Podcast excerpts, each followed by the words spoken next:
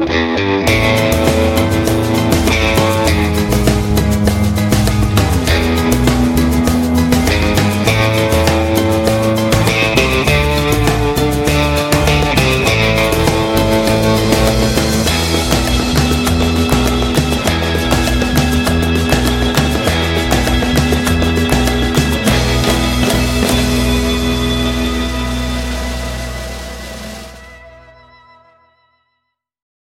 you're just looking to stay warm during a hunt or need maximum concealment, the clothing you wear can make or break a hunt.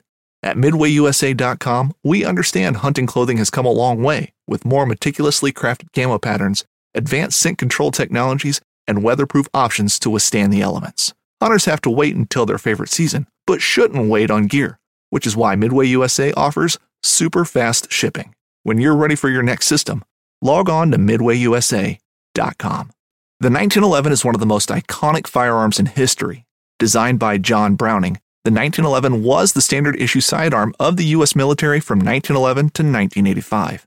While Colt produced the original, almost every major firearm company has produced its own version. It's wildly revered for its reliability, crisp trigger, and is still a favorite for all types of shooters. Whether you're looking to buy or build a 1911 and just about everything for guns, log on to midwayusa.com.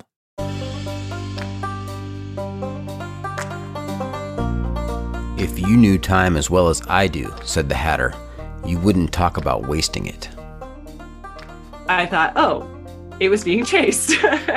but the bears saw me and turned on a dime to check me out because I was sitting in this campsite and they came up on either side of my tent. They like flanked me close enough that I could have touched them if I wasn't zipped in. So they stood and looked me in the eyes and they flared their nostrils and I could like see the air moving in as they were like breathing in my scent. And the only thing I could think was one, I can do absolutely nothing about the situation because I'm in a backpacking tent. and two, I spilled almond butter on my pants like four days ago. I'm Doc, and this is the John Freaking Muir Pod.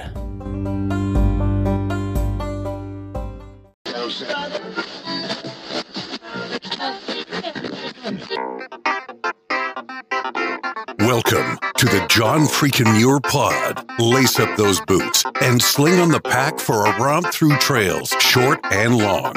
With your host and Renaissance man, Doc, it's time to embrace the suck.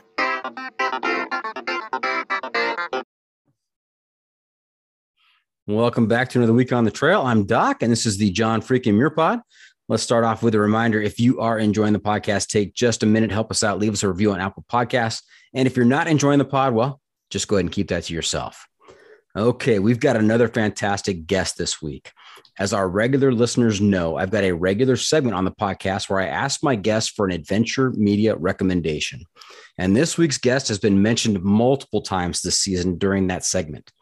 I want to thank friend of the podcast, previous guest, and author of The Unlikely Through Hiker, Derek Lugo, aka Mr. Fabulous, for suggesting that I reach out to her and have her on the podcast. Welcome to the John Freaking Muir Pod, author of the powerful book Alone in Wonderland, Christine Reed. How's it going, Christine? Best day ever. How are you? Best day ever. Wow. Because you're on the podcast, or did something spectacular happen today? I just think that if you're not going to take every day like it's the best day ever, then, you know, you're missing out. Okay. That sets the bar kind of high, though. I mean, what, what do you do for tomorrow? Have the new best day ever. love it. Love it. Now, here on the podcast, we only go by trail names if you have one. So it doesn't say doc on my paycheck or on my driver's license. That's that's the trail name. Uh, have you picked up a trail name along the way? I have. It's Lady Unicorn. Lady Unicorn. First of all, I want to say that's a lot of syllables. That's that's five syllables, and things can get kind of dicey out on the trail. I mean, if there's an emergency and someone is trying to call your attention to a, a falling limb, an avalanche, something, they've got to get five syllables out to get to get your attention. Do they ever shorten it, or is it is it just always Lady Unicorn? Um, you know, in a few trail journal love letters, there was an LU abbreviation, which I can't say I was too fond of, but I, it got the point across. okay. LU, is that pronounced Lou? I guess I don't know. It was okay. written down. if you said Lou, I probably wouldn't answer to that. okay, then we will stick with Lady Unicorn for the for the duration of the podcast, and there probably won't be any emergencies tonight, so we can we can make that work. I hope not. Okay. All right. And you have to tell us the story behind the trail name. That's always uh, an entertaining part of the of the podcast. Yeah. Um, you know, I hiked a big section of the Appalachian Trail in 2015 and I was being a little antisocial at the beginning and I hadn't really fallen in with a group and and but people around me started to notice that I was the only person without a trail name after about I don't know, 3 weeks on the trail, which doesn't feel like an absurdly long time to me for not getting a trail name, but um, I was the only one left. So a couple of people asked me a, a series of questions about things I like and things I do and um, came to I like unicorns um, which became a whole conversation about unicorns. And somebody suggested the name Lady Amalthea, which is a reference to an old cartoon called The Last Unicorn. Um, and so I was Lady Amalthea for a few days. So if you want to talk about that's a mouthful, a mouthful yeah. um, but nobody knew what that was from or what it meant. Like there was too many people who were very confused by that. So um, there was a second conversation that was had, and someone suggested I go by Unicorn Girl, and I said no, absolutely not. Uh, and so Lady Unicorn was born out of that combination of things. Okay, so there was some give and take on that whole thing. You you kind of went back and forth a little bit before settling on Lady Unicorn. Yeah, I would say it was a negotiation. yeah, I think that's healthy. I don't I don't think that you are bound to take whatever anybody just thrusts upon you like that. No. And I was, I'm very, like, before the trail, I was very nervous about the whole nicknaming culture because I've always been a little opposed to nicknames in my normal life. So I guess I'm glad with what I ended up with, and it could have been a lot worse. yes, we, we've covered a, uh, quite a few interesting trail names on the podcast. So, Lady Unicorn, we can, we can make that work. Absolutely. All right. Hey, have you listened to the podcast at all? Um, I think I listened to an episode a couple weeks ago when we first started talking. Okay. I only ask because I want to make sure that you are aware of a segment towards the end of the episode called the Pro Tip Insight of the Week. And that's why I, I will turn to you and I will say, Lady Unicorn, what bit of trail wisdom can you share with our listeners to make their next outdoor experience even better? So don't be surprised when we get there. Okay. I'll be thinking about it. Okay. And I also want to share with our listeners that Lady Unicorn is particularly brave because when I offered to show her the outline for the episode, she said, No, it's okay. You know, we I can just be surprised and uh, so she has no idea of the things we're going to talk about tonight. So this is this is going to be very entertaining. I feel like if I have time to prepare, that gives me time to be like anxious, right? And if I don't worry about it, then I don't have to worry about it. That's right. Yeah, don't be anxious. I'm not going to ask you any questions uh, about things that you don't know about. I mean, everything I'm going to ask you, you're an expert in, so no worries.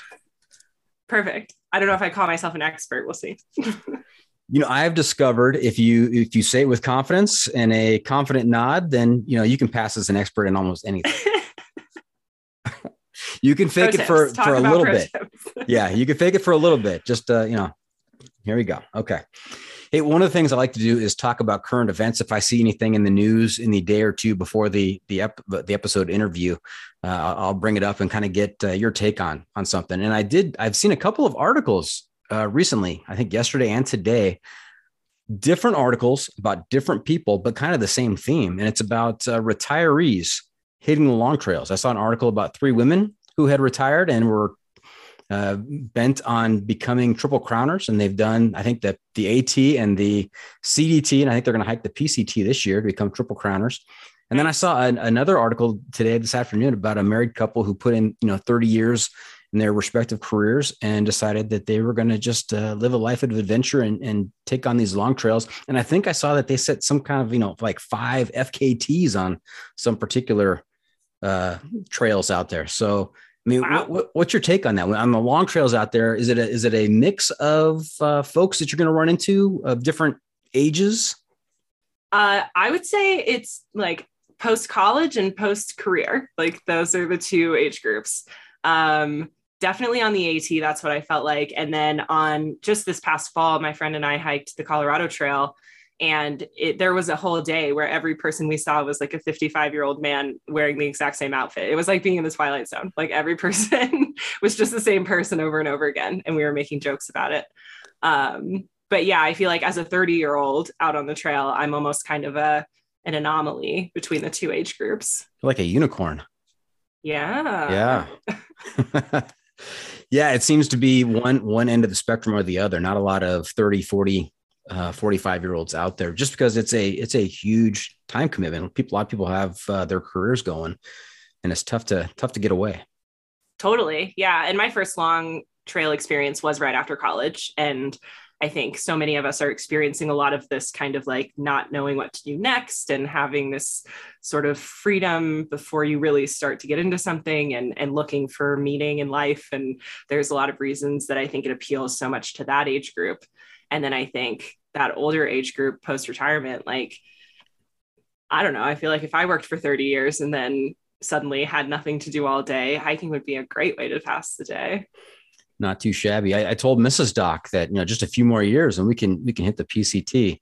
That's gonna And- be you. And she proceeded to give me a, a new trail name that I can't mention here on the podcast. So she wasn't too excited about that. Is she not a hiker? She's not a hiker.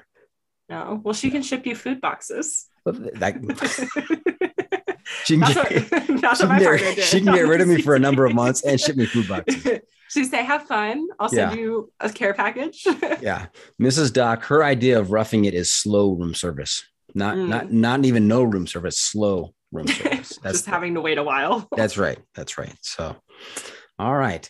Hey, another feature we've been doing this season is the must bring gear review, sponsored by the ultralight backpacking gear company Outdoor Vitals. And here's how it works, Lady Unicorn. If you were to let a stranger pack your bag with pretty much generic gear for a multi day hike, what is the one specific piece of gear you would insist on being packed? And if you've got a particular brand for that specific piece of gear, even better. So, Lady Unicorn, what is your must bring piece of gear? I think I would say the um, merino bag liner Hmm. from Big Agnes changed my life. Okay. In what way? Yeah. Tell us. Um, I just sleep really cold and I really suffer when I'm cold. And on the Appalachian Trail and the Wonderland Trail, I was quite miserable. And this past year, I got the merino bag liner, which weighs one pound and it rolls up pretty small. And it made such a difference in warmth and comfort. And now that swishy sleeping bag material is not touching my skin, which I also like. Um, and I would highly recommend getting a bag liner. Do you have a texture issue? You don't like do. things of a certain texture touching you? I do. And I and it's like partly a cleanliness thing too is like I don't want my dirty body touching my sleeping bag for 40 to 180 days in a row, you know. Um especially for what it costs for a nice sleeping bag. Mhm. Um but yeah, that bag liner is washable and soft and comfy. Okay. And what, what was the temperature rating of your bag? Uh, my new one is uh, I think a 15 degree down quilt. Okay. And then, oh, okay, quilt. And with your with your merino bag uh, liner, I mean, what is what is the how much impact does that have on your on your temperature? I think it's supposed to be 10 to 12 degrees. Okay. Yeah, All right. I could definitely tell a difference. Okay. And what was your what was your base weight on the AT? Oh gosh 30 pounds 30 pounds, all right. Something crazy i don't know for sure but i know when i was packed with water and food it was like 45 We've talked to a few backpackers who were proud of the fact that they were ultra heavy and not ultra ultra light. I mean, they believed in in comfort and being prepared and bringing everything they thought they might need. i don't know if i'd go that far but i definitely was on a budget and you can't get the super schmancy lightweight stuff when you're trying to save a dollar That's right. There's a direct correlation between cost and weight. The lighter it is, the more you got to fork out. Yep. And at that time, it was my first backpacking trip. And so I didn't know, I didn't really know what was available. And I did some research, but there's so much information out there and like so many different products. And the cottage companies were Mhm. kind of still a little less well known than they are now Mhm. um, to do like the ultralight kind of make at home type of stuff. Right. You know what boggles my mind, Lady Unicorn? What's that? How did people do this 40 years ago? Oh my Before gosh, all right? of the online resources and all of the cottage industries making these this this great gear. I mean, to plan a 2200 to a you know a three a 3000 mile long trail hike in the US, I mean that it just it it really boggles my mind how they would prep for that and how they'd actually carry it out. I mean, it, it's it seems like the Stone Ages. Totally. They didn't even have AWOL's AT guide back then. I couldn't imagine. You know, everybody has Guthook or what are they calling it now? Um, Yeah, they changed their name, didn't they? Far Out, I think. Uh huh. So yeah, everybody has that now, which is great, and it's it's an awesome resource to have. But even you know, in 2015, when I did my section of the AT, there were a couple people who had that, but it was like brand new, um, and we were all carrying the the little AT guidebooks, which are as comprehensive as you could want something to be. It had everything in it. Mhm. And and yeah, I've thought like, man, if you didn't have that, if you just had like maps, that would be hard. Right. And if you, I mean, right now we can go down the rabbit hole of YouTube videos, of online resources, of planning and logistics, everything we wanted to know about the Appalachian Trail, right? We could, we could find it out and plan accordingly. But back then, I mean, what resources were available? I mean, you you have this general notion of the AT, and you'd have to really kind of scramble to, to cobble together some some you know intel on on what is up ahead of you, and then go go down and do it. I mean, it's crazy. Yeah, I guess the ATC has been around for a long time. So maybe you would like call them and ask for like, what maps and resources do you have? But I even like to joke that when I started like 2013, when I discovered the AT, it was all on whiteblaze.net. Is that what it was? It Mhm. was like a poster board where everybody was just on there chatting. We didn't have, you know, I wasn't on YouTube watching videos or or doing that kind of stuff. It was a lot simpler, even just what is that, eight years ago? The good old days, eight years the ago. good old days. All right.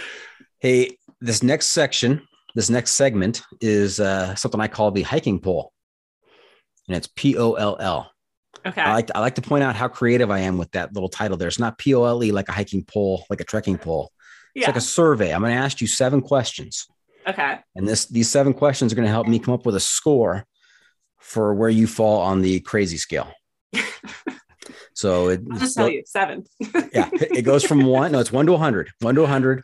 Okay. One is one is absolutely crazy, and and one hundred is is totally sane. So, okay. are you ready?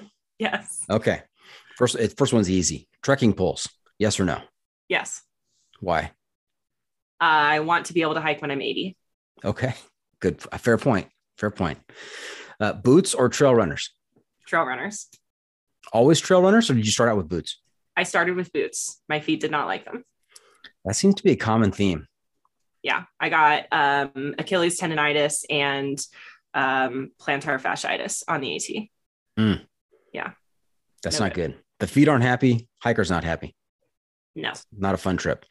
All right. Tent, tarp, hammock, or cowboy camping? Tent. Tent. Why? I like to be enclosed. Um, something about zipping myself inside makes me feel safe. That's an illusion, you know. It is, but I'm not going to wake up with a mouse in my mouth. So Is that another phobia? You got, you have texture issues and a fear of a mouse in your mouth. yes, I like very much on the AT. I did not sleep in shelters because I was like, a mouse is going to crawl in my mouth. Yeah, uh, those shelters are they they infested with with mice? That's what I've heard. Some of them are pretty bad. Yeah. Yeah. Yikes. Okay. Sleeping bag. I think you already gave this one away. Sleeping bag or quilt? Honestly, I switched to a quilt because it was all the rage, but I, eh, I'm not that psyched on it. Like, if it hadn't cost me a lot of money, I would probably switch back. What what brand quilt? Um, it's a Katabatic. Okay. Yeah, they're made in Colorado. Mhm. Are you a side sleeper or back sleeper? Side. Side. Yeah, that that kind of lends itself to quilts. I think I'm a side sleeper as well, and I just can't stretch out in the sleeping bag. That's why I went with the quilt. Yeah. I th- ah, I think I do like to be like zipped in though, you know. I feel like because I sleep cold that that quilt it just flaps a lot and the air gets in. That's the, that's the second zipped in reference you've made. So that's a that's a new, that's a new record. cocooned. That's a new record on the podcast. Congratulations.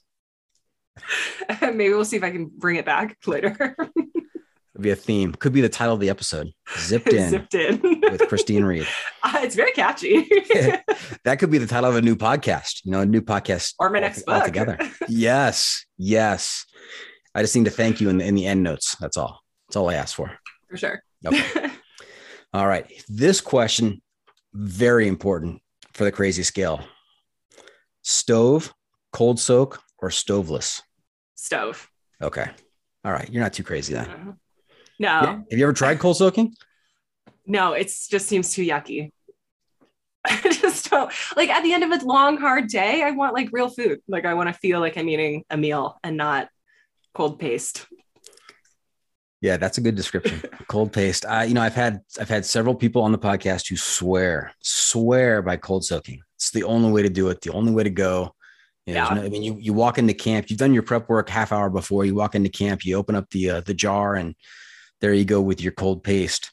And I, you know, I even got some recipes from from uh, you know uh, a, a service that you know the, she came on and, and gave me a free subscription to her her recipes and resources. And man I, I really tried. I gave it a shot. I gave it three full days last summer. And by the day four i, I was borrowing uh chopper stove. I couldn't couldn't do it.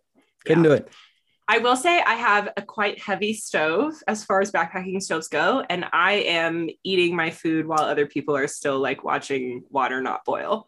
So that I would say is like a luxury thing that I I will not go without the stove that I have because I like to eat fast. so like a kitchen range that you see in the car, car camping where the It's the old Coleman with the big green. right right food tastes No. better on that it's the MSR reactor, which I think is like a four season mountaineering stove. And it was one of those like accidental, I didn't realize that this was not a standard backpacking stove when I purchased it. But then on the AT, I was like looking around at everybody else and I was like, wait a second, why is my stove so big? no wonder your bag was 45 pounds I still carry that though. That is not getting cut. that should have been your must bring gear review right there that, that, that should have been the item Ah, maybe, yeah. the MSR reactor weighing in at seven and a half point, seven and a half pounds. Not quite, but you know, it's like yay big. All right. Uh, is life better above or below the tree line? Ooh. Unpopular opinion. Um, below. Hmm. All right. Five point deduction there. I And- like to, to be among the trees. It's cozy. It, it, kind of goes with your zipped in theme. You don't like to be exposed. I don't like to be exposed. Yeah. Okay. I mean, I love a good like you know high elevation view, and then I want to go back to the trees for bedtime. you start getting the shakes up there. It's windy, cold, storms. Nervous. Nervous. Yeah. yeah. Yeah. Okay. All right. Last question before we calculate the total here. Uh, long trails in America, Appalachian, CDT, PCT, they all run north to south. Should they be hiked northbound, southbound, or flip flop? It depends on the trail. Okay. I've heard Explain. the CDT is really good for southbound. Um, but I think you know people make those decisions based on their like logistical needs and like what time they can get out and stuff. Um, we hiked the Colorado Trail quote backwards because everybody goes northbound. I'm sorry, everybody goes southbound on the Colorado Trail, and we went northbound. Um, and then we did say no Nobos for life, so I guess northbound is the answer. Wow. We covered a lot of ground right there. I, I got there eventually. All right. Hey, let me uh, let me calculate here. We're going to divide by two, multiply by three, and put that over pi, and we come out with a score of 74. 74. There's an automatic 20 point deduction because you are a long trail hiker. You, that- you lose 20 automatically. That's just that's just crazy. So, all right, congratulations. All right, I'll have to listen to Derek's episode and see. See where he came out. scores. That's Yeah. right. Now you have to remember that Derek, Derek uh, hiked the AT without having ever put his fully packed pack on his back until he got to Springer Mountain. Same. Wow. I mean, I guess I picked it up to put it on the bus to go to Atlanta. But it wasn't on your back at that point. Mm, no. No. Now, how do you know Derek? Um, we have just connected through writerly circles. Like when I published Alone in Wonderland, I reached out to other authors who were in the the outdoor space and like asked to do a book trade and and talked about marketing and book things and being a writer. And he was super receptive to that and had a great conversation with me. Nice. Nice. Yeah. All right. Hey, we're going to talk all about your trips. We're going to talk all about the book. But before we get there, let's let's let's not get too far down the trail yet. Let's back up a little bit. I want to hear about your background, where you grew up, uh, if you were involved in any kind of sports and, and hobbies uh, growing up, and and how did you get involved in the through hiking cult? Because we all know it's a cult, and I don't say that negatively. You know, if if, if some group, if some organization convinces you to live for months on end in the dirt, uh, it's a cult, and you know it just is what it is.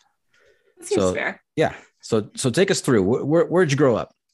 Um, so my dad was in the military. So I grew up in Florida and California and Florida and California. And then I went to college in Arkansas. Um, so not really anywhere in specific, but I would say I spent the most time in in California in the Bay Area um, through high school and stuff. Did you play any sports in, in high school? I was a cheerleader in high school, so I guess that depends on whether you consider cheerleading a sport. Um, Mm, I so I was take- I was I was a high school principal, and so I I appreciate the work and energy that goes into cheerleading. They do they do a lot. And so were you a were you a flyer? Were you a base? A little of both. Okay. Um, I was quite small and then I was very tall, and that happened quickly. So I went from sort of one to the other. Started out as a flyer and became a base. Um, yes, but I didn't also realize how big I was. And so I still wanted to be a flyer, and they let me do that, even though it was pretty goofy for a while. Okay. and have you been watching the net was it Netflix series Cheer? Yes, I you- just are you hoo- are you hooked on that? episode. um, yes, it's very much. You know, I don't fondly remember my cheerleading days very often, but watching something like that is like a fun, fun callback for me for sure. Yeah, the women in my life they they like to watch that series, and you know I just in passing I can't I can't turn away. It's like watching a, a train wreck. So- Oh, and though I mean, those kids are are amazing. Athletes. oh yes, absolutely. I was never that good. But the drama, it's very dramatic. the drama. Oh they're, my, they're just 19 years old. They can't help it. Like that's it's, right. Yeah. It's very much the age. Mm-hmm. Mm-hmm. Okay. Um, and how did you get involved in through hiking? Did you did you can't did your family do car camping? Did they do backpacking with you? I mean, how did this first come to your attention? Yeah, not really at all. Um, Hmm. I like I lovingly refer to my family as indoorsy people. Um, and I grew up reading books and very dedicated to my education. And like we were a very studious and quiet family. Um, and sometimes my parents would send us outside when we were being annoying and they would punish us by making us go outside. so that was kind of my relationship with the outdoors um, as a child. And then when I got through college, you know, a few times in college, people I knew would say, let's go hiking. And we would go hike this little tiny mountain in Little Rock, Arkansas called Pinnacle Mountain. And that little 0.8 mile hike would kick my butt every time. Um, and I kind of hated it. And then I was graduating from college and I was working at a desk job and I stumbled upon a blog about the Appalachian Trail um, while I was at work one day. And I just saw the almost like the cult, right? Like it was this like an, an energy and a community that felt really magical to me. Um, the way that people talked about the trail and how the trail had changed their life and transformed them and made them see the world in a new way. You know, it was just very whimsical, this idea that you could go hike for six months and become a totally different person. And I was definitely at a point in my life where I was looking to become a new person and maybe was looking for a cult to join. Um, and I guess I'd say I picked a good one. So I lucked out there and didn't get into any other dangerous cults. No UFO death cult. Yeah. right. Yes. Good choice. Good, good pick. Good pick. And I like the fact that you explained a little bit there about when you first became aware of the AT. That's another one of my favorite questions to ask is when somebody first became aware that there's actually a trail that goes 2,200 miles and you can go all the way from Georgia to Maine, or on the other trails, you go all the way from Mexico to Canada. And do, Yeah. you, do you remember that that exact moment of of a kind of an awakening of like, oh my gosh, this this is a, a real thing. This exists and people do this? Yeah, I had no idea. And I immediately went into my mom's office and was like, I'm going to hike the Appalachian Trail. And she said, What is that? And I said, It's 2,000 miles and it goes from Georgia to Maine. And you just get on and you walk for six months. Isn't that great? And she was like, Uh, no, that sounds terrible. Why would you want to do that? Because she was indoorsy. yes, yes. But explaining it to her was very much like it had been in me for my entire life. Like telling her about it was like, like, this is who I am. Like, don't you see? After I had just read about it five minutes before. So when you read about it five minutes before, it, it helped you to unzip and just let it out. It was always Mhm. inside of you. and this just Yes. helped helped to release it. Got it. Totally. Okay. And did you say I thought I thought I heard uh sibling, brother, sister, I have a brother. Yeah. brother, older or younger? Older. Older. And is he But younger. also oh he's older, but he's he's younger. Are you saying you're the more mature one? Uh yes. he is not outdoorsy. He's in the military also. Okay, that's what I was gonna ask. Is he all, is Um, he similarly outdoorsy like you? Not at all. Um, he plays a lot of video games, and I'm pretty sure in the military they make you run, but it would surprise me to see him doing so. Which branch of the military? Coast Guard. Coast Guard. Oh, okay. Yeah, right. that's what my dad was too. Oh, oh okay. So he's he's legacy. Yeah, three three generations. My dad's dad also. Okay. Yeah. All right. And does your does your brother have any have any kids? No. Not yet. Because his son would have to go into the into the Coast Guard. It'd pretty much be required. Yeah. Right. Right. okay. All right. Hey, what do you do currently to pay the bills? Are you a full-time author? I am. I wouldn't say it pays my bills, but, but I'm really trying. What what has been the feedback on the book? I mean, everything that I have heard, I, I, I read the book and I'll get into my opinion, but everything I've heard from listeners when I get when we get to the adventure media recommendation, you know, we've had several guests this year uh, talk about Alone on Wonderland and what an impact it has made on them. So, uh, congratulations on that. What has been the the popular feedback for you? Um, I've had a lot of people reach out and say thank you for writing it, which has been like the most fulfilling thing I think a writer can ever hear. Um, but yeah, it's just a lot of people saying they really related to the story and related to um, the self doubt that I reveal in the story and those kind of nagging thoughts and um, questioning about who you are and what you're trying to accomplish with your life Mhm. and and definitely like the main themes of the book were were about a battle between independence and and Yeah. freedom and loneliness and i think as seekers which i firmly believe that anybody who is hiking a long trail is a seeker of some kind um, i think that we we all see that in each other and so i think that that battle between independence and loneliness is something that is super commonly experienced in the long trail community Okay, Um, don't don't give too much away because we're going we're going depth on this a little bit later. All right, but but uh, people have reached out and have been very thankful and appreciative for for your work. Were you an English major in college? no What was your major? business management Business management, and you put out a book like this. I mean, it it's impressive. I I, I really enjoyed um, the way it was structured and the way it was written. I mean, you did a did a fantastic job. Where did you pick up the the writing skills? um elementary school uh, middle school high school. Um, i mean i did you know i wrote essays and things in, in school Mhm. like everybody else did but i would say probably the biggest thing is i am a voracious reader um, and that i can thank my parents for.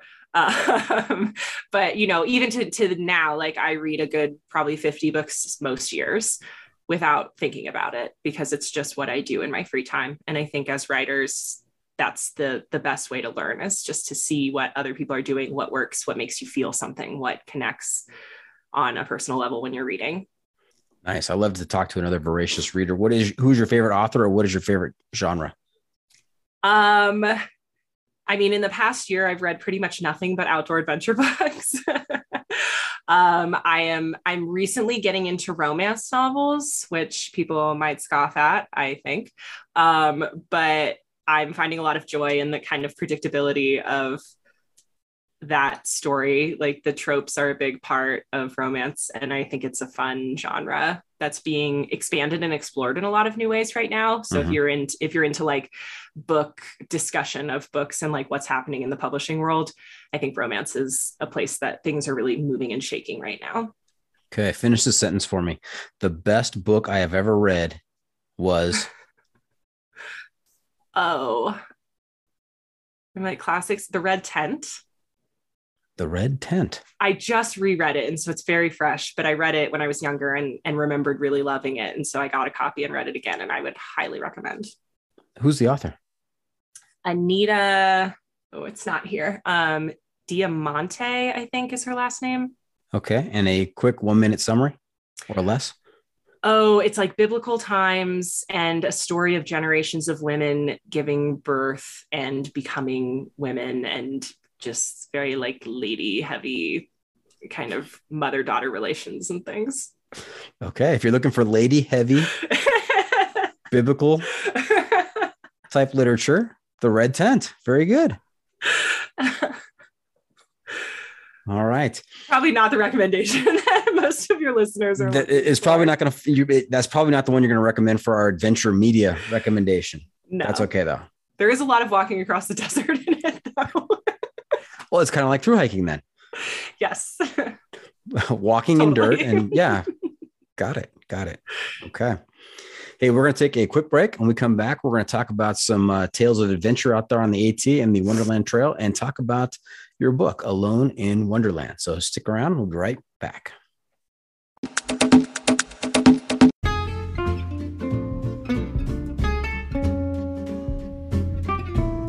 From the backcountry to the backyard, we believe everyone deserves the highest level of protection.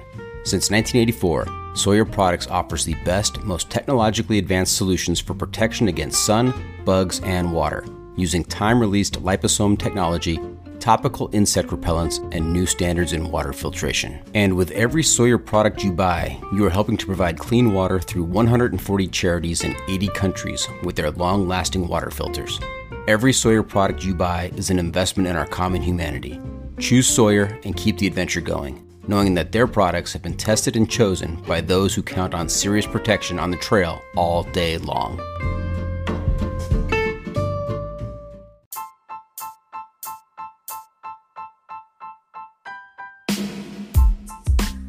The John Freakin' Muir Pod is sponsored by Outdoor Vitals, the ultralight backpacking gear company whose mission is to improve the mental, physical, and emotional health of mankind by facilitating impactful outdoor experiences.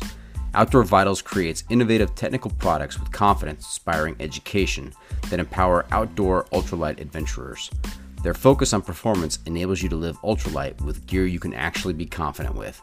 Whether you're looking for an ultralight sleep system, shelter, or pack, or if you're looking for top quality apparel for the trail, you can find it at Outdoor Vitals. Do yourself a favor live ultra light. Want to make a podcast? Spotify's got a platform that lets you make one super easily, then distribute it everywhere and even earn money, all in one place for free. It's called Spotify for Podcasters, and here's how it works. Spotify for Podcasters lets you record and edit podcasts right from your phone or computer. So no matter what your setup is like, you can start creating today. Then you can distribute your pod- podcast to Spotify and everywhere else podcasts are heard. Video podcasts are also available on Spotify. With Spotify for Podcasters, you can earn money in a variety of ways, including ads and podcast subscriptions. And best of all, it's totally free with no catch. Since I discovered Spotify for Podcasters, I feel like my creativity has raised to another level. I highly recommend you give it a try. Download the Spotify for Podcasters app or go to www.spotify.com backslash podcasters to get started.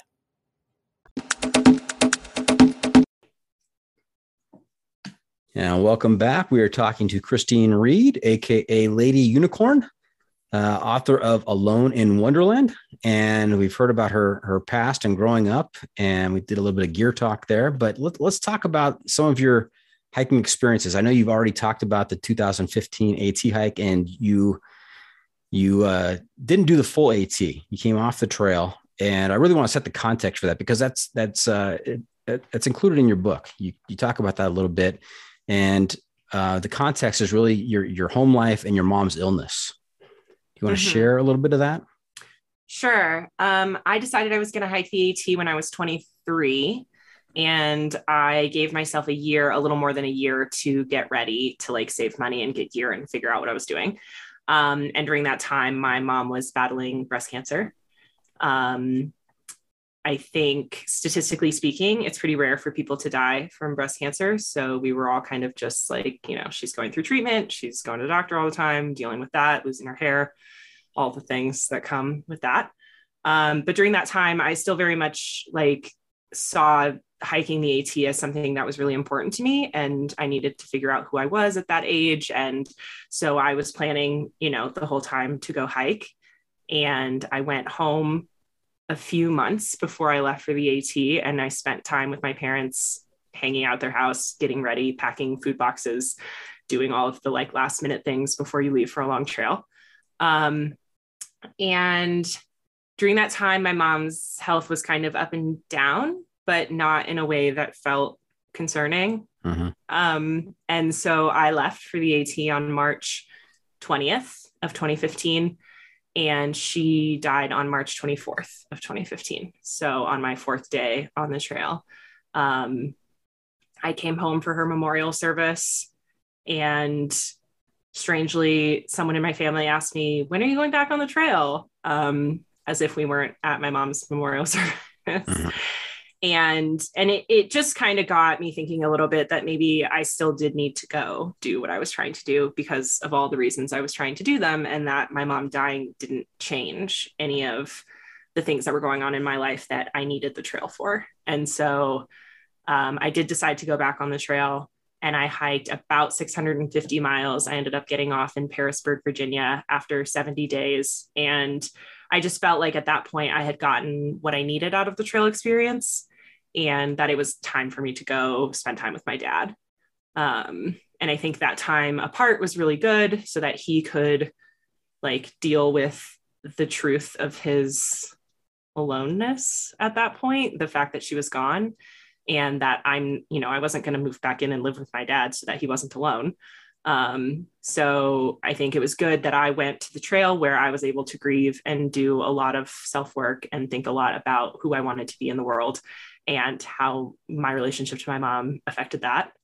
Um, and he was able to have time alone. And then at the end of that, I did go home and spend two months with him, which was time that I had planned to be on the trail. That I was incredibly grateful that I had this free time so that I could go spend time with him. Because if I had been, you know, working a job and living far away, I probably wouldn't have had that time available to go just be with my dad um, after my mom's passing. And you had a um, as it's revealed in the book, you had a pretty complex relationship with your mom. Don't we all? Fair point. We do. we all do. My, my mom was a wonderful woman and, mm-hmm. and a really good mom, but you know we're all human and and as a daughter of a mom i think we see so much of our moms in who we are. And there is so much connected and interwoven relationship there that in your 20s like i just needed to prove my independence and to go do it on my own and to see who i really was without her reflecting back to me. And i think that's pretty common um, to feel that need to go assert your independence as a 20 mm-hmm. to 23 year old 24 right. year old you know absolutely. Yeah. Uh, major theme in the book that you you discuss that you wrestle with in that book and I, I like the way you, you put it that a lot of people are on the trail to figure things out and those 700 miles for you, um, you, know, you were figuring stuff out directly related to that. Uh, other people are, are, figuring other stuff out. I mean, it's it's you're you're out there, you're alone with yourself. Even if you're with other people, there's a lot of time spent hiking on your own or you know in your own head working through stuff. Absolutely. I always like to say that the trail is a really good place to just be without distraction and have to face your own brain. And i think our brains can be really scary places to be. And the trail is a, is a great way to kind of force yourself into that like force yourself into addressing your thoughts and and even just thinking your own thoughts. Yeah one of our former guests from oh he's gonna kill me. I forget the uh it's gonna come to me. Don't don't uh, don't worry it's it, a european country drawing a blank right now um, but he talked about his pct hike it's not only the the outer wilderness that we're battling. It's the inner inner wilderness, and sometimes the inner wilderness is scarier. Definitely, yeah. yes, yeah. And we're so good at distracting ourselves in our normal day to day lives. Like we're so good at constantly having input, at constantly having distractions, and and for some people, going on the trail is kind of a a jolt of sorts into this in like self reflection. Yeah, Nikola, Hor- Nikola Horvat went by Tesla on the PCT, his trail name. He's from Croatia. And he oh, actually okay. went back. He went back to Croatia and was just enamored with long trail hiking, having done the PCT. And he actually started the Croatian Long Trail Association and went on to create and establish the, the Croatian Long Trail. Wow. So there you go. That could be your next adventure. Maybe I should check that out. I've seen beautiful pictures of Croatia. Mm-hmm. Amazing. Amazing. Okay. Uh, so other than dealing with stuff in your own head and working things through, any any tales of adventure from the AT, memorable moments or moments where you're like, what am I doing out here? Oh, I definitely had those. Would say the hardest things on the AT was definitely when it was raining and it, you know, it just would be cold and your feet are wet and all of that. Like I just don't, I don't deal well with that. But I saw, I mean, I had some wildlife. I wouldn't even say encounters, but I saw a couple bears and I definitely got way too close to some snakes. Um, I remember walking alone and running across, there was a snake that was like stretched out across the trail and it was probably five or six feet long. Um, and it was black but I don't know anything about snakes. So I was like, I don't know what kind of snake this is. I don't want to get too close to it. It's like crossing the trail. So I just stood there about six feet away from it for 15 minutes until another hiker came up behind me and I was like, hey, there's a snake. And they were like, okay. And they went up and just like tapped their trekking poles on the ground near the snake and the snake left. And I was like, cool, that's, easy. It's a good technique. Yeah. Okay. I was like, sweet, I could do that. Like now that I've seen this, I feel I feel good about that. So a few days later, um, I saw another snake that was kind of near the trail. It wasn't directly across. Um, but I thought, ah, I know what to do. So I did that and it coiled up on the side of the trail and rattled at me. and I was like, oh no, mistakes have been made. that is not what you're supposed to do, Mr. Snake. That's not how it's supposed to work. I was like, no, leave so I definitely that that was my lesson in snakes. Um, I think that's the that's the only thing that comes to mind for the AT. It's been many years now. Okay, and you, did you do that trail mostly alone? Did you pick up a, a trail family along the way, or or not? Not really. Mm-hmm. Um, I think because I was grieving and and being antisocial, I I met a lot of people, and there were lots of people that I had lovely conversations with. Um, and a couple of people I hiked like four to five days with. But other than that, I didn't, I did not like get in with a group and then move forward with them. Um, I'm also a pretty slow hiker. So a lot of times I would meet people and then they would leave. So that was definitely a thing. Um, I have one very good friend who I'm still friends with that I met on the AT probably the last two weeks that I was out on the trail. Um, and she and I actually have done several hiking trips together since the AT. Um, Did she do the Colorado Trail with you? She did a big section of it with me. Okay. She ended up getting injured. Yeah. Hmm. And what, what, does she have a trail name? Yes, Maybelline is her trail name. Maybelline, like the makeup? Maybelline? Yes. yes. Maybe it's Maybelline. I think is yes. the uh, is that, is that the the motto? Yeah, she started the AT wearing liquid eyeliner, like winged eyeliner every day. Oh wow, okay. Um, yes.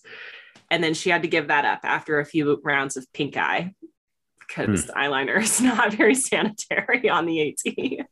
Sounds like she would have fit in with Mr. Fabulous. yes, very much. She was very cutesy and she wore a dress, and her trail runners were like the same colors and matched with her dress. Um, she was looking very fashionable while I was looking like a sweaty pig. all right. And so let's uh if, if that's all you got from the AT, anything else? I think that's it. Okay. All right. Let's move to the Wonderland Trail. So I mean, we're talking about two very different regions of the country. Um, how did you stumble across the Wonderland Trail and and it, it circumnavigates Mount Rainier? Mm-hmm. Yes. Yeah. Yeah. So I had recently moved into a van and was traveling um, the West area. Um, and a friend of mine who lives in South Dakota called me and said, Hey, I'm driving to Seattle. You should come to Mount Rainier National Park and meet me for a day hike and I had been sort of in the vortex, which is Portland. And I said, Yes, please. Thank you for calling me and telling me to leave the city. Um, so I got in my van and drove to Mount Rainier, and we did a day hike to Fremont Lookout Tower. Um, which crosses when you do that trail, you cross over the Wonderland Trail, and there's a sign that says Wonderland Trail this way. And when I saw that sign, I thought, I've heard of that trail. I have heard other through hikers talk about it in like forums online. Um, and so I Googled it and it said 93 mile loop that goes around Mount Rainier. And at the time, I had been in the van and I was feeling really lonely and disconnected. And I thought maybe hiking is the thing that will help me like make a friend or just feel like myself again for a few days. And so I thought that would be a fun like aside to what I was doing with the van. And so I just went to the grocery store, bought some food, and get, drove to Mount Rainier and got in line for a walk up permit about a week later. As detailed in the book. Yes. Yes. I do talk about that in the book. And let's take a little side trip and talk about van life for a little bit here. Sure. Uh, what was the inspiration for van life? Um, I had been living in Colorado after the AT because Mhm. everyone I met on the AT said, I'm thinking about moving to Denver after this. So I thought something must be going on there. So I moved to Denver. Got to check it out. and I was like, something, people are into this. So I got to see what's going on. Um, I moved to Denver. I I had some friends who were really into rock climbing, and I started to get into rock climbing culture a little bit. And van life is pretty big in in the rock climbing scene. Um, and yeah, Alex Alex Honnold lived in a van, right? I mean, as, famously, if you watched uh, um, Free Solo, right? yes, exactly. And I, I couldn't, I could only, I knew how Free Solo ended, of course. I mean, Sure, the guy, the yeah. guy was still alive. He's, he's, he's doing interviews and everything else, but still, during Free Solo, when he's on the on the side of El Capitan, I'm, I'm watching through my fingers. It, it's, it's just terrifying, terrifying. Sweaty palms. Yes. Yeah. Yeah. Um yeah so van life was a big thing in the rock climbing community i saw people doing it and i thought this seems like a really interesting way to live and just to be free in a way and it seemed almost like a pretty natural thing to do after through hiking when all you have is the things on your back and a van is basically luxurious after that so i'm like i have so many things a whole van's worth Yeah. You, you don't have to zip in. You can actually close the door, right? And Yeah. uh, a little, little more between you and, and the outside world. Exactly. Yes. So I just got really interested in it. And it, you know, over the course of a year, I was working a job and and saving money. And I was like, I think I'm gonna, I'm gonna buy a van and move into it. So it just sort of seemed like a natural thing to do. And now it seems like a lot of post trail life is happening in the van life world. Can we get personal for a second? Sure. I've talked to a number of people about van life, and I always I, I have neglected to ask this question, but now it's on my radar, so I'm going to ask it. What about bathrooms? Don't If people could- ask you that about hiking? Yeah, but I mean, you're living in a van, though. I mean, do you, are you using gas stations, or or how, how does that work? Um, in my first van, I did not have a bathroom in the van. So I Mhm. had um gas stations, grocery stores. Um, it never really seemed to be an issue. And I like people ask that all the time. And I'm like, it just never really was an issue. Like I just found places to go. Um, you know, maybe once I peed in the gutter in the street in Portland, like in the middle of the night.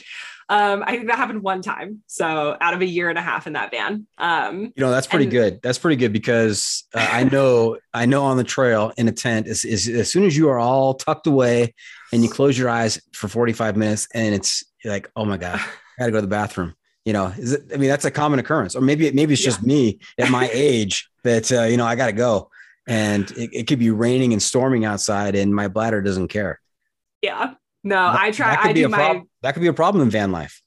It can. I I'm a pretty good at sleeping through the night and and like immediately falling asleep when I lay down. So that's it wasn't an issue often. That's a life Um, skill right there.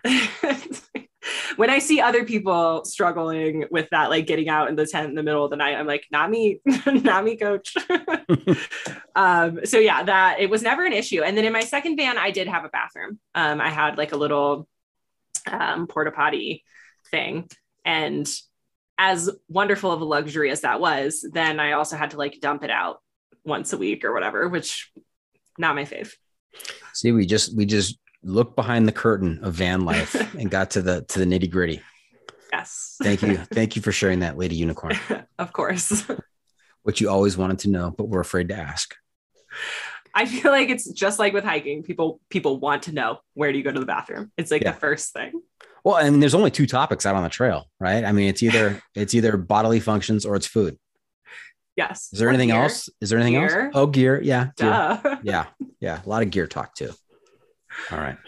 And so, I mean, you you detail your Wonderland trip uh, in the book. Do a great job of of painting a picture for us. And I know you've you've changed the names uh, to protect the innocent, and you've approximated some of the some of the conversations. You, of course, you weren't recording everything out there, so it was just your your recollection. But Yeah. uh, really excellent job uh, detailing that trip and your experiences out there. Thank you. Any favorite memories from that trip? Um, I mean, I can tell the bear story. Everybody always likes a good bear story. Of course. Um, when I got my permit, I asked the rangers, like, hey, what's the deal with bears in the park? Um, because I had hiked on the AT and I lived in Yosemite and I know about bears. Um, and they said, we have never had a violent bear incident in the history of the park. And I thought, that's really impressive. um, and so I thought, cool, no worries. And they said, we have bear poles at every campsite. So just hang your food up there. And I was like, sweet, I can do that. Um, and just general bear safety. And they said, we have one campsite that is an easy day hike. Um, with a little shelter, and we have had a problem with a mom and some baby bears there, just kind of not really like nothing violent, but like rummaging through people's stuff, um, just getting closer to people than they should. So I said, cool. And over the course of the next eight days, I feel like every single person that I talked to on the trail said, Have you seen any bears? Have you seen any bears? and I just think it's such a funny thing that people are like so worried about bears all the time um, when there's just like very rarely an issue. And I had not seen any bears. I talked to a few other hikers who said they saw bears. Um, but it wasn't until I got to that campsite that the ranger had warned me about on my ninth day on the trail. It was eighth day on the trail. Um, and I, I sat down in my tent, in my little tent with the mesh sides with no rain fly on. And I was, you know, it was like 6 p.m. It wasn't late. But you were zipped in. You were zipped in, so you're safe. I was zipped in to my tent, uh, my little backpacking tent, reading a book. And I saw a flash go by the outside of my tent. And I looked and it was a marmot running faster than I've ever seen a marmot move in my life. And like in my mind, marmots are like notoriously like lackadaisical, kind of frolicking around and like somersaulting and being cute. Um, I've never seen one run before. And I thought, wow, that's really strange. And it didn't even occur to me like why a marmot would be running like that. And then a few seconds later, two bears came out of the woods right behind where the marmot had come from. And I thought, oh, it was being chased. but the bears saw me and turned on a dime to check me out because I was sitting in this campsite and they came up on either side of my tent. They like flanked me close enough that I could have touched them if I wasn't zipped in. So they stood and looked me in the eyes and they flared their nostrils and I could like see the air moving in as they were like breathing in my scent. And the only thing I could think was one, I can do absolutely nothing about the situation because I'm in a backpacking tent. and two, I spilled almond butter on my pants like four days ago. and I was like, they can smell that. I'm I mean, a hundred percent they can smell that. And I thought they're just going to eat me for my pants. And I just sat there because I was like, I, there's nothing I can do. You know, when you see a bear far away, you're supposed to make yourself look big so it goes away. But when they're that close, I was like, any sudden movement might freak them out and also I'm like zipped in here. So um, I just sat there for 35 seconds, 40 seconds, a minute. I really don't know how long it was. It felt like an eternity. and then they then they just continued on their way and followed where the marmot had gone. So it took me a few seconds after that to be like able to get out of the tent because I thought there's got to be what if there's more of them? What if there's what if they come back? And so I had to like calm down for a few seconds. Then I got out and went down the hill to where some other girls were camping. And I said, I saw some bears. And they were like, oh my gosh, that's you're so lucky. I was like, no, no, it was very scary. and then a couple of other hikers came from the other way and they said, We saw bears. And I said, Me too. And they showed me the picture they had, which was very clearly a mom and a baby bear. And the two bears I saw were not a mom and a baby bear. And I thought, We're surrounded. There's a whole bunch of bears. so I ended up moving my tent down the hill and, and hanging out with those other girls so I wasn't alone. And then one of those girls cowboy camped outside my tent, right next to me on the ground. That's that that's some badassery right there. She was so much cooler than me. well, you, you should only get nervous if, if if the bear takes in your scent and then begins licking its lips. then you know you're in trouble. I don't think there was any lick licking of lips. okay. So you're saying. But they looked me in the eyes, which was like scary. And they said to themselves, you know what? she's in this tent. We can't get to her. She's safe. She's- she's so we're safe just gonna we're gonna go after that marmot that's running fast and it's out in the open, Yes. Not zipped in safely. not zipped in. Yes. And so one of the one of the the themes in my my annotated uh, uh, alone in Wonderland here. Um, actually, there's many themes, but um, one of them was this whole concept of trauma and healing and acceptance, acceptance of yourself, you accepting you, and kind of realizing who you are, and and that's okay. Um, did this trip do it for you? Um, I don't think the journey of self acceptance is ever done. So it was a big step for me. And and writing the book also was a huge part of that journey. Um, but yeah, definitely still something I'm working on. Was it cathartic writing the book? In some ways, yes. Um, in some ways, it brought up a lot of old things that I didn't realize I was still carrying around. Mhm. And I think there's definitely catharsis that goes with that. Um, but yeah, writing writing my emotion into the story kind of forced me to like re-experience some things. Um, which I think in the long run is good. It's good to do that. That's why Mhm. therapy is so good because you Mhm. have to tell the story, right? Right. Right. Well, let's talk about the book. You ready? I'm ready. You're an expert in it. So I wrote that. yeah, you, you did. You you wrote the book. You wrote the book on this, literally. Yes. Um, I, I always like to talk about the title. Title, titles of books, titles of documentaries. Uh, when I'm talking to the creator, um, Alone in Wonderland. There's a two letter difference from Alice in Wonderland. Intentional? Indeed. Indeed. Yes. Yes. Explain. Tell, More tell of a- us. Almost like a happy coincidence. Like I, Yeah, right. um, you know, I I went on the trail. I was experiencing a lot of loneliness and trying to figure out how to find community and how to find a partner and and look for love and you know all the things. And so I was very much thinking about aloneness when I set foot on the trail. And then I proceeded to have strangers ask me almost every day, "Why are you alone? Are you alone? Is it safe for you to be out here alone? Are you scared to be out here alone?" And it was almost like one of those universe moments where the thing that is like tormenting you is just being reflected back at you at every turn. And and it was like I I am asking myself, why am I alone? Why does no one want to be with me? Why am I traveling in this van alone with no friends? And you know, like those are all questions I was asking myself. And then I got on the trail and everyone is asking them of me. And I felt like I had to defend myself. And very much as a young woman, I answered those questions with like, uh, like, why wouldn't I be alone? Why, you know, why is it culturally not okay for me to be alone? Why, you know, I was always very like defiant about these things. And in in the moment of being on the trail, I'd almost like lost that. And and I felt very unsure of my answers to those questions. So that is really what I was exploring on the trail and I had some conversations with other hikers who had experienced some of those things and were feeling some of that loneliness. And I thought, I think this is more of a universal experience than I maybe have given it credit for. Like I, I felt very alone in my aloneness um, until I talked to other people and I, I revealed how I was feeling. And then they said, yeah, me too.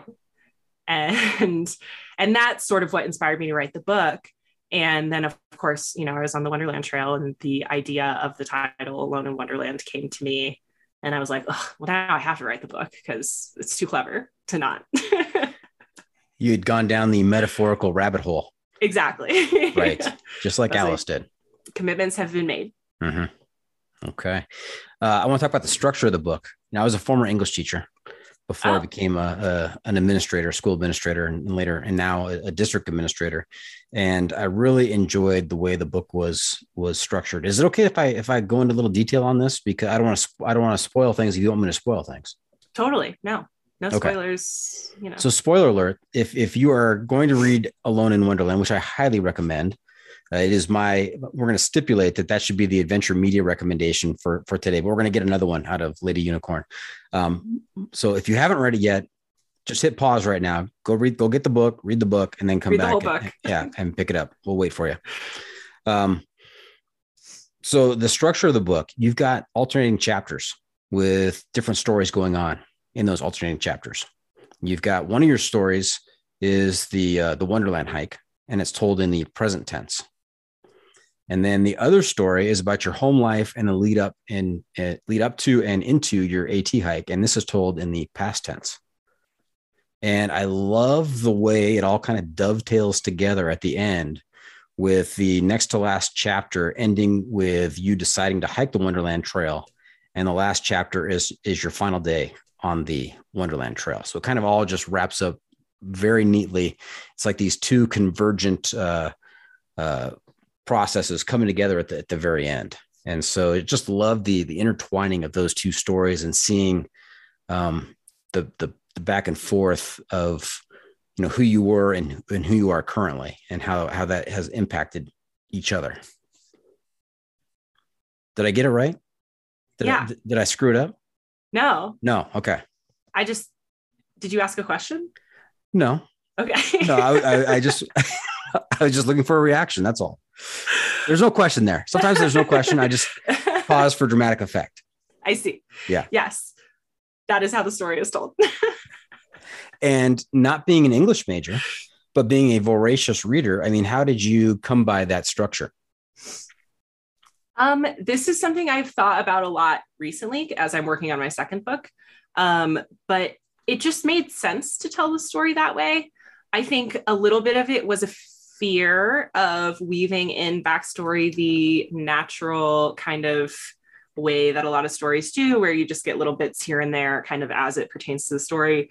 Because I think so often I have read that as really clunky. Like sometimes if it's not super well done, it can be awkward. And I wanted to avoid that at all costs. So my solution was to just separate the backstory completely. Um, and this it just made sense to me to do it this way and and i hate that i don't have a better explanation for that because i'm really struggling with how to format my next book and i'm like i wish i knew how i knew that would work because i having a hard time applying this like this i just knew method to the next product No, it, it absolutely worked. It was very clever, very well done. Uh, the word clunky did not come into mind once as I was reading this. And I like the I like the the fact that the Wonderland is told in the present tense and the the AT story and uh, the lead up to that is told in the past tense. I thought that was pretty clever as well. yeah i definitely think when you're going back and forth between times it can be confusing to readers and so i wanted to make it as clear as possible like what was happening when Mhm. Easier to write in the past tense. i think Would the present is easier Really? Okay. Mhm. Yeah, I know past tense is definitely like the standard Right. for for novels and for a lot of lot just lots of writing. Most is done in the past tense, but something about the present tense for me, I mean, it gives a sense of immediacy and it allows me as I'm writing to really feel like I'm there and to pick out those little details and bring in the things that make you feel like you're there when you're reading them. Mhm. Being a, a former high school English teacher, I know that uh, control of the tense is uh, is difficult for a lot of people. They go Mhm. back and forth between past and present and past perfect and all kinds of different tenses. Totally. Yeah. You didn't you didn't do that once, except when you changed chapters. So good job. Thanks. Uh, uh, not- I had great editors. Very helpful. All right. Hey, uh, talked about themes a little bit earlier, but just want to make sure I mentioned all of the stuff going on in this book. Uh, pulled some of this off of off of the back of the uh, the book jacket here, but you know, love, grief, independence, trauma, healing, acceptance. You mentioned it before, safety on the trail for women, and always being asked, "And what are you doing out here alone as a woman on the trail?" Um, and and as a correlation there, a corollary, uh, societal pressure on women. Again, that's not a question, but I'm just pausing for dramatic effect. If you want to say anything about any of those themes, Yeah, I think that it's something that women talk about a lot amongst ourselves. Um, but that I think a lot of men are maybe not used to hearing in such um, strict terms as I described my experience on the trail. And I've had a lot of men reach out to me and say, Thank you for sharing this because I had no idea what it is like to be in a woman's head. Um, when you're out on the trail. And I've I've had some guys say to me like, "This is going to affect the way that I interact with women when I meet them," and I think that is not something I was hoping for, um, but something I'm super happy about because I think so many times men are totally well-meaning and nice and not you know, but like we don't know that as women and i think as as girls as young girls we're conditioned to be afraid and to think of men as threats. And I think, you know, growing up, my parents warned me all the time like, men are dangerous. Men only want one thing. You know, like there's lots of things that we've heard a million times as women, and, and it all falls back to protect yourself and don't put yourself in dangerous situations. And I, I really wanted to explore the idea that we can go out, we can backpack, we can be safe in the wilderness, like that the being in the wild is not any more dangerous than being in the city um, but that we also have to deal with our internal dialogue, which is screaming the whole time threat, threat, danger every time we see another person on the trail. And, and I think that's something that is super universally experienced by women um, that maybe isn't talked about as publicly as it could be. Yeah, I, you're exactly right. Of course, um, as a as a guy on the trail, you know, I'm, I'm worried about campsites. I'm worried about, uh, you know, what I'm going to eat. I'm worried about, you know, twisting an ankle. Um, and there's this added dimension for women on the trail. And you point that out very clearly in your book. There are a couple of examples that, uh, that illustrate this. Uh, when the guy comes up to talk to you about uh, a particular camping site or, or something, and you know, he's just trying to be helpful. Uh, so, or so he thinks, but he is sending off all kinds of red flags and alarm bells for you. And it's not a, a pleasant conversation from your point of view. You're you're you're you're struggling to uh, conquer that that that fear and and uh, trying to determine whether or not he's safe or not. And even when he leaves, I mean, you, you find yourself looking over your shoulder. You know, where where is he? Where is he going? Which direction? These are things that you know typically guys don't don't think about on the trail. Totally, yeah. And I'm not I'm not a small woman. I'm almost six feet tall, but I still live in that like i i am, can be threatened by someone. And and often i know like i'm part of the hiking community. I know lots of men who hike who are wonderful people. Like they're you know i don't have any reason to think that these men mean me harm other than my social conditioning. And and so a lot of that inner dialogue is that like i'm sure he's just being a nice guy. Like he's just making mm-hmm. conversation. Mm-hmm. he's just saying hello but it instantly raises the hairs on my neck you know yeah, we've talked to a, a number of women uh, who have hiked alone out there. We've talked to uh, Skittles, Little hmm. Skittles, um, who did the PCT. Yeah. Talked to uh, Julia Sheehan, also hmm goes by Rocket. She tremendous, tremendous woman, very strong. But these are things that, that they also acknowledge. I mean, this is something that that uh, that they're aware of. And so, uh, congratulations to you for for being out there and and meeting that head on and for writing about it and, and sharing that experience with all of us so that we can be a little more cognizant out there. Thank you. Now, let's. I want to get to some some passages from the books. That's all right. There's I, I highlighted a, a, few things that uh, really stuck out to me. One is you you you mentioned earlier you were looking for love, and you you ran into a number of uh, guys, and um, one particular passage on page uh, I've got the paperback. So page 53. Okay. I highlighted here. And it's this beautiful image of, of you by yourself, and you've got your arms wrapped around yourself. Do you remember the passage I'm talking about? Probably I don't. Not. That's not what I was expecting. Okay. Can all you... right. Yeah. and so what I highlighted here is it, you you you write in my imagination I am being embraced by the shaping the shape shifting parade of men all of whose arms I have taken comfort in my adult life. But in reality, the only arms that hold me are my own. And I thought that was uh, revelatory. It was uh, you kind of coming to grips of trying to find happiness in others and kind of realizing that sometimes the happiness is is you, you can achieve that by yourself. Yeah, I think it's almost a dual a dual meaning in that like what you said that that we do have to find those things in ourselves. And also, a lot of what I was dealing with on the trail was my history of needing to be independent, which had caused me to push a lot of people away. and all of those people I had come into short contact with who maybe saw my need to be independent and took their leave, if that makes sense. Mm-hmm. Mm-hmm. And then a little bit later, I highlighted a section because this is another great adventure media recommendation, and that is New Jersey's famed Action Park. Did you watch? Did you watch the documentary on that?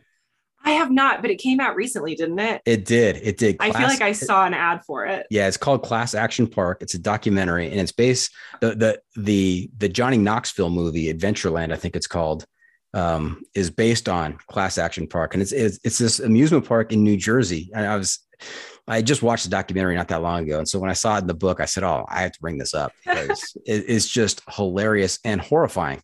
Because this guy builds this this amusement park in New Jersey and they're basically the concept behind it is you know no rules no rules. I you know we're, we're not going to supervise. We're not it's you know a free for all it was built in the 70s and it kind of went with the the cultural theme at that at that point.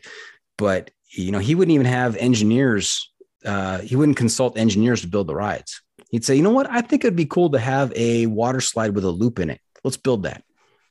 And so they did and and people got very hurt riding these rides and people they'd lose teeth and break bones and, and that's why it was called class act the way the documentary was called class action park so.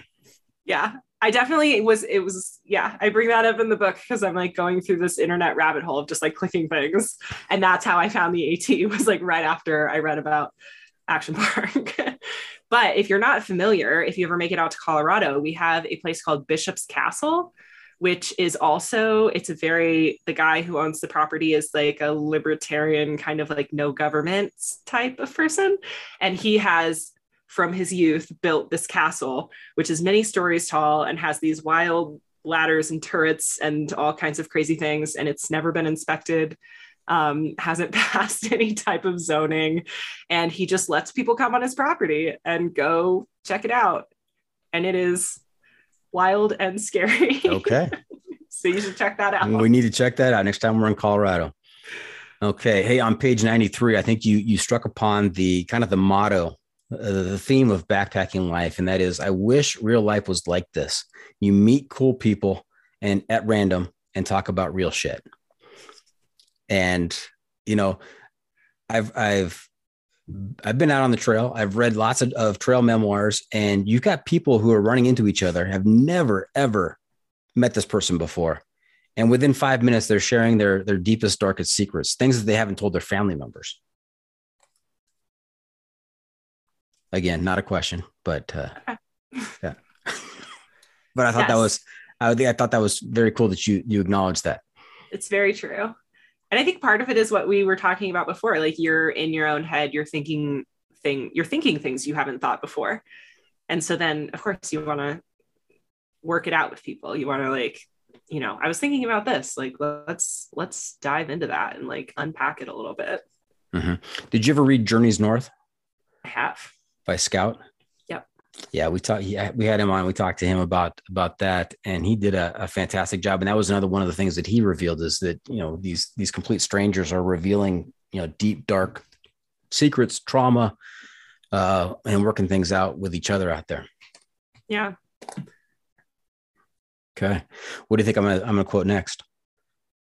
I don't know. None of these have been anything that I've been quoted before. Really? I don't think so. Okay. There's like a few that people like to quote.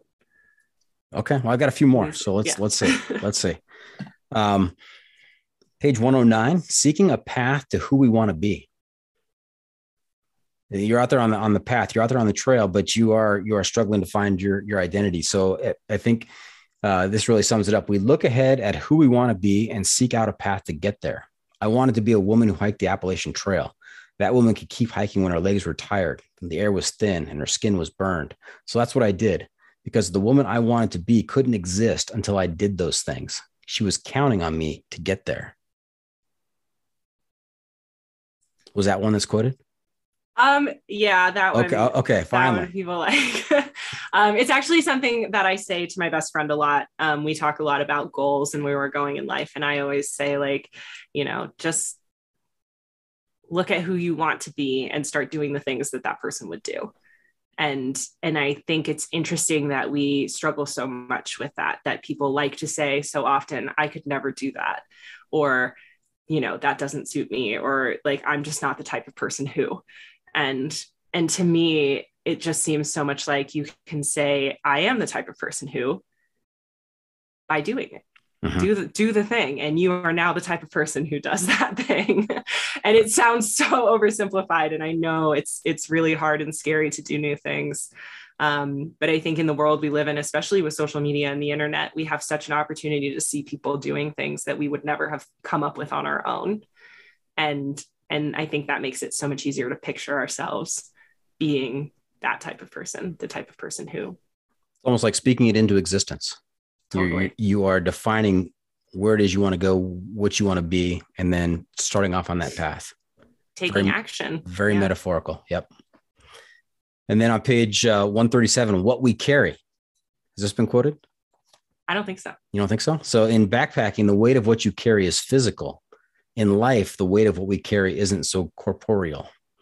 Am I willing to continue carrying that trauma, that grief, that anger? It's it's it's uh it's almost like a, a real life ultralight, right? Do I want to carry that seven pound uh, stove anymore? I'm just going to leave that behind. It is it's a struggle to carry that. It's a burden, and so yeah. you know it's almost like we have the option, we have the opportunity to review what's in our our real life backpack and get rid of some stuff. Absolutely. And I think there is so much to be said about the comfort of living in your grief and your trauma and the baggage. Like we we find our what we're used to, what we're comfortable with in those things because we've been living in them.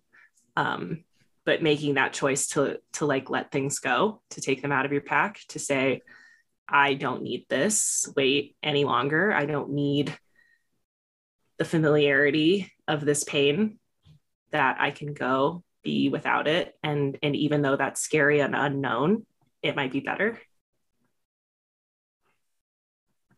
Well said. And can I share a couple of passages about your mom, which sure. were really striking? And I'm sure these have been quoted. So the first one is on page 191. My mother knew me in ways I never even knew myself. She left this earth when I was someone else. In her death, I became unknown. The me who began inside of her has been lost to the me walking through these woods. Who will ever know me now? Poignant, heartbreaking. You're gonna make me cry. Sorry.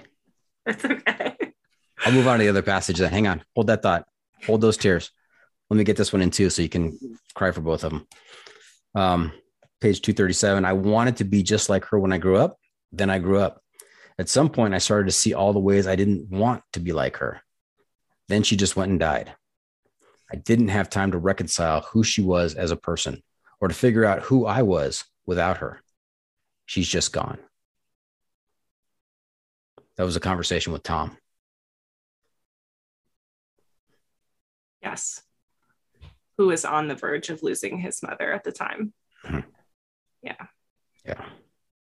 And and I I just felt so compelled to tell him like you have to do this now. Like you have to think about her death before it happens. Um yeah, I feel like that's something we do really badly in our culture is is think about death before it happens and think about like what's going to be important afterwards and what we will wish we had said and what we will wish we had done. And and a lot of that is within ourselves, right? Like I I really don't think I have a lot of regrets about not saying things to my mom. I think I have a lot of regrets about not asking things of her or seeing her as a whole person and not just a mother before she died. And I think a lot of us do do eventually see our parents as whole people, but you know, in our 30s and our 40s, when we see ourselves as adults and we start to see more of how they raised us in what we're doing in our lives now. And and I just didn't have that opportunity with her.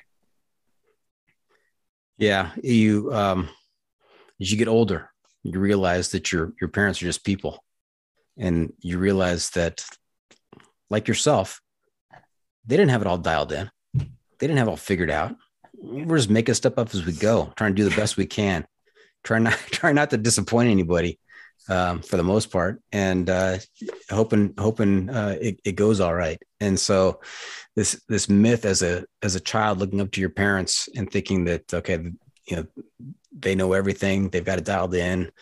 It's not the case, and and and seeing the whole person is something like you said. It's a, a realization over time. Yeah, yeah. And i think about the relationship i have with my dad now and how i see him and, and how i've come to know him as a person in the past six seven years. And it is heartbreaking to think that i don't get to have that with my mom. Yeah. Am i allowed to read the last few lines of the last chapter before the epilogue? Sure. Yeah because that's another one that really stood out to me um and really this first sentence gives me gives me ting gets me chills, gives me gives me tingles. I was ice, but now I'm water. The breaking away has been savage, painful, loud, and traumatic.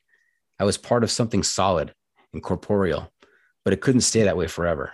Nobody forewarned that my dissolution into the ocean of the world was an inevitability. But the journey from glacier to ocean is not one from something to nothing. Explain that to us. You were ice, but now you're water. Um, I was standing in front of a glacier as it was calving and melting into a river. And I was really thinking about the, the glacier network that's happening on top of Mount Rainier and how the water is coming down from being part of the mountain and and breaking away and then traveling all the way to the ocean and and how you couldn't possibly stand in the ocean on the west coast of the US and think this is water from Mount Rainier. Um, I guess you could possibly. I wouldn't. I don't think most people recognize where it came from. And it's, you know, it's really a metaphor about the idea that we do eventually break away from where we came from. We do eventually go out into the world and become our own people and there is a softening, a melting, a, a change in form that happens in that process. It's a journey. I mean, the, the trail is a metaphor for life. Always. Yep. We're never there. Never there. And got to empty that backpack out more frequently. All yes. right. Hey, what's next for for Christine? Um, I'm currently working on another book, and it will talk a lot about my trip on the Colorado Trail and be many, many more trail is life metaphors. um, so I'm working on that right now. I am actually in the process of scheduling a book tour for this summer. Um, where I'll be talking about Alone in Wonderland um, and giving some talks. I'll be at Trail Days, Appalachian Trail Days in May in Virginia, and then I'll be touring around Virginia, North Carolina, and then hopefully in the fall, I'll be in Washington and Oregon, Idaho, kind of Pacific Northwest, um, also doing events and hopefully sneaking in some of my own hiking along the way. Nice. Working title for the new book, Zipped Up with Lady Unicorn? Yes. Okay. All right. Lady Unicorn, you know where we are right now? Where where you are, this photo? No, where we are right now. What is that? No, I don't. We are at that time of the episode where I ask you for your pro tip insight of the week. What bit of trail wisdom do you have to share with our listeners to make their next outdoor experience even better? Zip it up.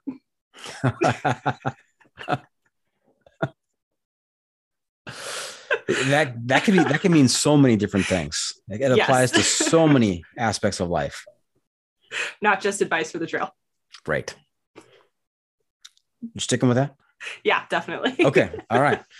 So there you have it. That's it. This episode is just about in the books. Hope our listeners enjoyed our time with Lady Unicorn. I want to thank her for joining us this week. Christine, how can our listeners keep up with you on social media and where can they find updates on your latest adventures and book tours? Um, the best place to contact me and see what's going on is Instagram at Rugged Outdoors Woman. Um, I am also on Twitter, but very badly and um, I recently made a TikTok, but haven't really ventured into the. I'm not sure what I'm doing with it yet. So if anyone has any suggestions, hit me up on Instagram. Tell me what I should do on TikTok. and then, oh, the book is available at aloneinwonderland.com. Um, I also have a newsletter you can sign up for there if you want to make sure not to miss anything. And the book is also available at many gear shops, bookshops, um, all the regular online places that you buy books. Okay. Remember to check out the pod on social media as well. We're on Facebook, YouTube, Instagram, Twitter, and TikTok. And if you have comments or clips you want to share, you can send it to me at johnfreakinmuir at gmail.com. Lady Unicorn, I'm also looking to you to uh, share a recommendation for a book, a movie, documentary, some kind of adventure media to keep our listeners connected to the trail in the off season. And I've already stipulated that uh, my recommendation is Alone in Wonderland, but you have to give us something different. What, what, what do you have for us? Have you read Edge of the Map? Oh, no. Joanna Garton. Um, it is also a story of a woman named Christine um, Christine Boskoff, who was a mountaineer um, who got lost in the mountains in the Himalaya. Um, and Joanna does like a little investigatory journalism to tell her story and then what happened to her in the mountains. Oh, it's almost like the uh, uh, the Randy Morgenson story, the oh by by Eric Blehm, the last season, I think it's called. I have heard of that. I haven't read it. Yeah, excellent excellent okay. book, but similar theme. Similar theme. Randy Morgenson, 30 years of uh, backcountry ranger experience, been involved in many rescues, and then one one summer he goes missing. I'll have to put that on my list. Yes, definitely. Nice. Definitely. Okay. And before we wrap things up, I got just one more segment for you Call. What Have We Not Asked You that you're dying to tell us about? Um, can I tell just like a very short sort of day hiking story? sure. Absolutely. Um, before I hiked the Appalachian Trail, I moved to Yosemite National Park as a preparation for hiking. Um, and more, it was like I had a lease that was about to run out and I needed a place to live for six months. So I moved to the park and I worked in the gift shop. And a lovely woman who I worked with said, she came to work and she said, I hiked Mount Whitney on my day off. And I said, What's Mount Whitney? And she said, It's the tallest peak in the continental US. And I said, Was it hard? And she said, Not really. It was just a lot of switchbacks. And I thought, Cool. And I said, I said, was it really steep? Like you have to take really big, tall steps to get there because I don't like that. And she said, no, no, no. Like the switchbacks, it was great. It's very casual, but just long. It's 11 miles there and 11 miles back. And I thought, cool. So I decided I was going to hike Mount Whitney, um, having never hiked more than four miles in my life. So I got a permit to hike Mount Whitney and I dragged myself 22 miles round trip in 24 hours. Um, it was one of the hardest things I'd ever done in my life. I barely ate anything. I was burnt to a crisp because I didn't know about sunscreen. And uh, my the person that I was hiking with was some random guy that I had had maybe like two days worth of interaction with. And I was like, hey, want to hike Mount Whitney with me? We're going to, you know, I'm going to do that. And so we had gotten permits. I, he ended up quitting partway up because he got altitude sickness. And I finished by myself. I was the last person to summit. I was up at the lightning shelter at 5 p.m., um, which, if you know anything about being on tall mountains, is not advisable. um, but on my way to go hike, another guy who I had recently met told me, You'll never make it to the top of Mount Whitney because he had seen me not make it to Vernal Falls in Yosemite, which is like a mile. like two weeks prior. So he was like, You couldn't even make it to Vernal Falls. You'll never make it to the top of Mount Whitney. Um, and his doubt fueled me to hike 22 miles like a crazy person. Um, and I couldn't walk the next day because I was so bedraggled from doing it, but I did it. And while I would not advise uh, anyone to go hike Mount Whitney who's never hiked four miles before, because that is foolish and dangerous, um, it was a really formative experience for me. It was the thing that I held on to honestly through almost everything that I've done since. That, like, if I, in that condition and that level of experience, could make it to the top of Mount Whitney, like, I can do whatever it is that I'm standing in front of now.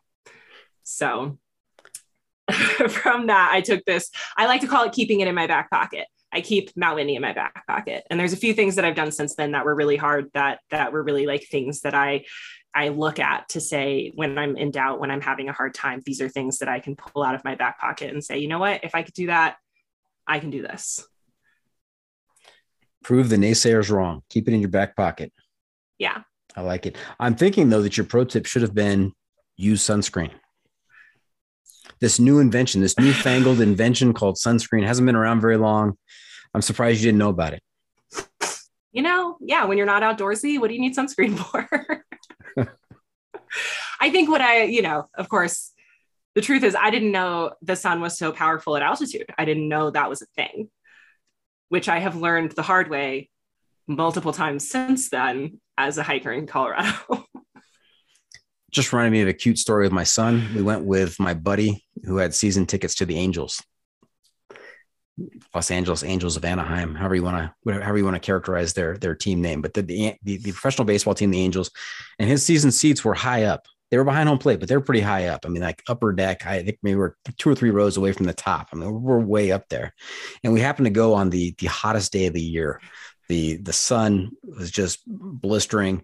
The air was not moving. It was it was painful uh, sitting through the game. And as we're walking as we're walking back to the car at the end of the game, and we're, he, uh, my son turns to me and says, "You know, I know why. I know why it was so hot, Dad." I said, "Why?" He goes, "Because Mr. Crawford's seats were so close to the sun." and Mr. Crawford, of course, was walking right next to us. So yeah. How old was your son? Uh, probably six. Okay. Yeah. Yeah. yeah. Well, I think we get fooled at altitude because it's not as hot usually, and so Mhm. you're not. I wasn't paying attention to the sun. Mhm.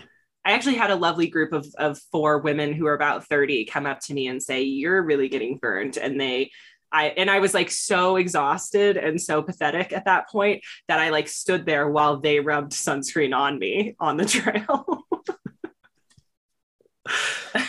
Thank you to those women if they're listening. You could have picked up an interesting trail name there at that point. mm.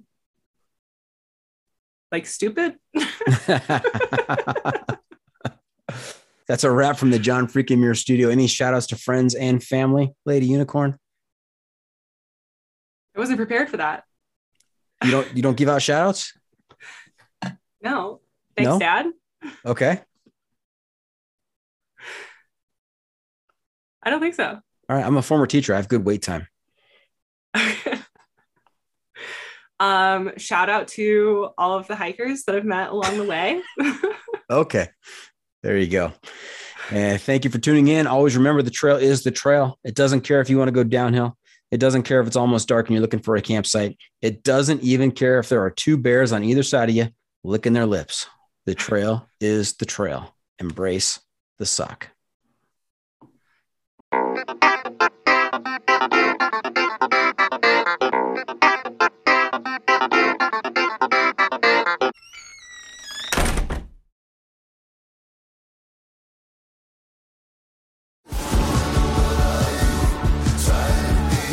Pursuing wild game in wild places. Tune in to Hunt Stand Presents Saturdays at 8:30 p.m. Eastern.